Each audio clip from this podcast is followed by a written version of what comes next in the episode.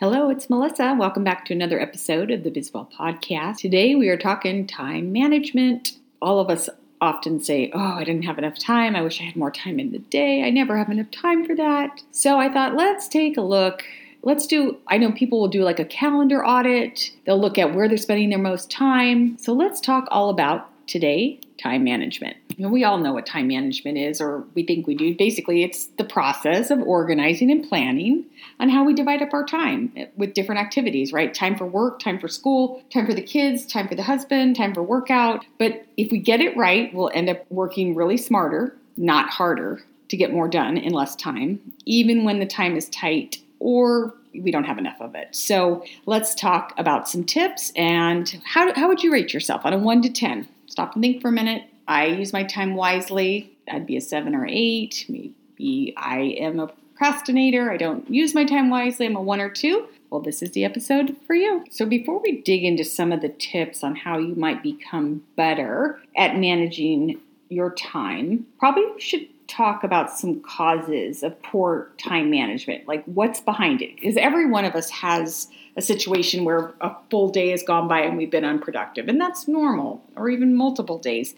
But if it's a constant issue, if you're constantly without time, you might want to take a look at some of the reasons behind. So, some of the reasons why you might be struggling is just overall poor planning skills. Uh, and, you know, planning, some of us love to plan, some of us hate it. I, if you listen to my podcast, you've probably heard me say this before, but I'm a huge planner. I have a plan every day, even on the weekends. And even if the plan is in my head, I am going to sit in front of the TV all day and snack. Like, I, already wake up, or I should say, I go to bed the night before with the plan for the next day, even if there's really nothing on it.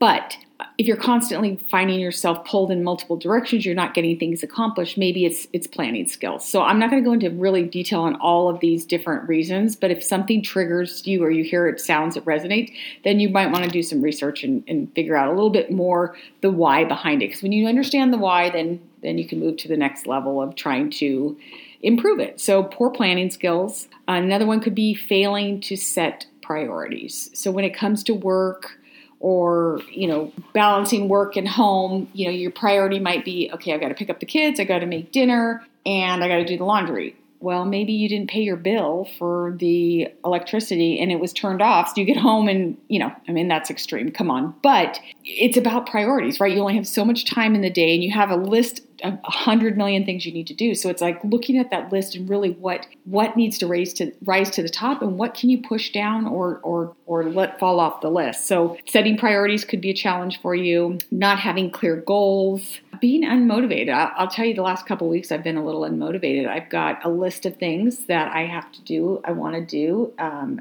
at our other place, and it's everything from gardening to painting.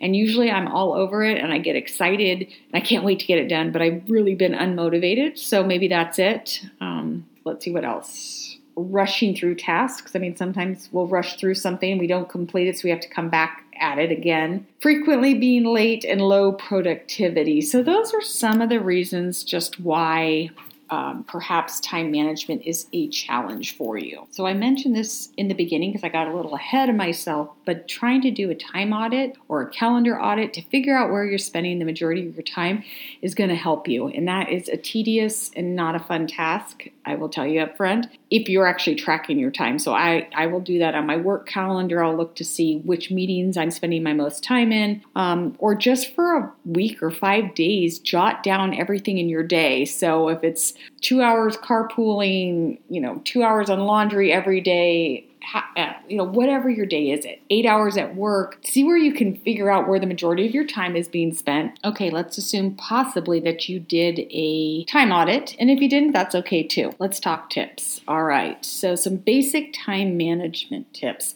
planning ahead by the week, by the day, whatever you can manage to start and then improve it. And maybe it's just by the month, maybe it's big days on your calendar when things are happening at work or with your family. But the more you can plan and set attainable goals for your schedule, the better off you will be. Make a to do list and stick to it. I know it's really hard if you've never done it or you see that a lot of people will tell me, I don't know how you can do a to do list because it just drives me crazy to see all those outstanding things. But it will help you, and you'll start to say, you know what, putting something on your to do list, like, I don't know, you know, clean out the basement and the garage, like that's not a priority. And you may figure that's a nice to have. Maybe one day I'll do it, but it's not hitting the to do list. So plan ahead whenever possible. We use uh, calendars at home with family. We'll sit down often on a weekly basis, especially if we're traveling for work. We'll say, okay, you know, who's in town, who's leaving, when they're coming and going. So that helps, you know, just in terms of planning to who's going to take care of the dog or who's going to be there for a delivery, whatnot. So if you can sit down with your family, your kids, uh, your spouse, significant other, and look at the calendar together, maybe school. I mean, I, I knew in, in, the past when Dominic was young, sometimes I didn't know about the plays or the events until the last minute, and it would just drive me crazy. And I would try to make sure I could get there, but it wasn't on the calendar. So if you can get into a calendar habit with your family, your if you're a roommate, you've got roommates, and you know someone's going to have people over the house, just having those things on your calendar so you can plan ahead will help you out. Once you have the plan, once you have your to do list, then it's really prioritizing your tasks because you can't overcommit yourself. That's when we all get into trouble. And I remember those days more so now then than now. Like when I was overcommitted between my son's school and trying to be a parent in the in the classroom and help out and do after school sports and and be in the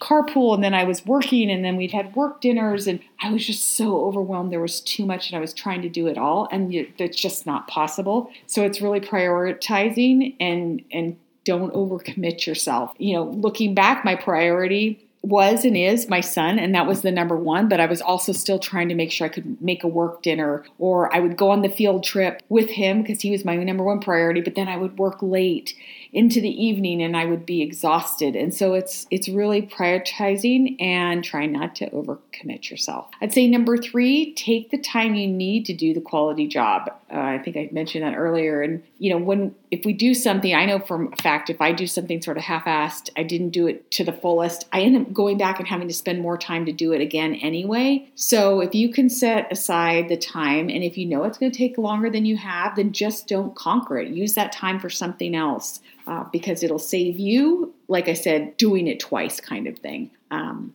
I do this at work often. I've, I've tried to get in the habit is I'll read, I'll skim through emails, look for what's urgent, and then follow up with it later. But I will not uh, take the email out of my inbox until it's completed because that's how I know I've worked on it. So I, I, don't spend a ton of time like reading in depth and working it through because what happens is I'll start to work on a plan or respond to somebody. I don't have enough time, so it sits, I need to sit there anyway. So I wasted that time by attempting to respond to the email or, or address the, the task that was asked. So take the time you need to do the quality job up front. If you have large projects, or things you know are going to take a long time and sometimes we will procrastinate or not do them the best way is to break them down into smaller tasks or in time frames that you can manage. So if it's the laundry a lot of people will pile it up all week long and then all of a sudden saturday's here and your entire day is spent doing laundry for eight hours. Well could you do 15 minutes a day you know one load in the washer at night you throw it in the dryer before you go to bed the next morning you fold it? Like, is there things that you can break up uh, so you're not spending eight hours in one day doing this? Uh, not to mention putting it off and then having to waste a whole day on one. That's just an example. But anytime you can break large, time consuming tasks into smaller tasks, um, especially those dreaded tasks, break it up. It's much better that way. All right, let's see. What else on my list? Okay, limit distractions. This is a hard one because there are so many distractions all around us all day long. Sometimes I'll get started on an email and then the phone rings and then, oh, let me just jump up in between these two calls and go put a load of laundry in. Whatever it is, if you can limit your distractions, concentrate and focus on the task at hand. That's really difficult, and I know that. Uh, learning to say no to friends or family will really free you up from time. How many of us do we commit to things? We say, okay, sure, I'll do that. And then you go, well, do that. I don't have time. I don't have, you know, whatever it is. Uh, so I think limiting distractions and um, unfortunately, social media is one of those. I know a lot of times all of a sudden you'll just take a look on Facebook or what's going on, then all of a sudden you're down a rabbit hole of, of looking through social.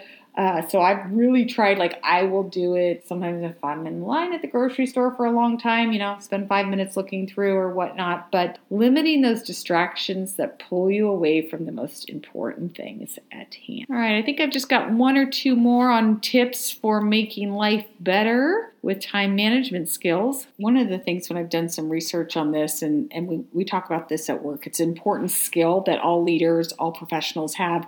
I even saw something on social media recently that said there's top 10 skills that should be taught in high school, and time management was one of them. So maybe you don't have a problem. Maybe it's something that you want to share with your little ones as they're starting to uh, get older. Time management's essential. But I did read that getting a good night's sleep is really essential. Having that foundation of sleep and wellness to be able to start your day and, and be productive. So I think we touched on so many things from blocking out distractions not multitasking, creating a balance, saying no, um, and so find out what's going on. If you if you think you might have opportunity in this area, we all you know time is one thing we can never have enough of. We can't buy it, so to me, it's one of those precious, precious things. And uh, the the time you spend with people you love, and or maybe you're not. Maybe you're spending more time with people that you'd rather not be. Maybe that's an opportunity. But so many ways to look at this in terms of planning and calendars and making your to do list, saying no to people and things that you would rather not spend time with. It's yours. You get to do what you want with it. It's precious. So thank you for tuning in. I'd love to hear if you have any time management ideas or tips for improving how to be more productive. You can always uh, drop me an email at Biswell Podcast at outlook.com or let's connect. Um, and I would love if you share any of these podcasts with a friend or just tell them about it. I am trying to grow my listener base because I want to have more people on the show this year. I want more people to talk to. I have so much more fun talking with people about different subjects. So until next time, thank you for tuning in to the Biswell Podcast.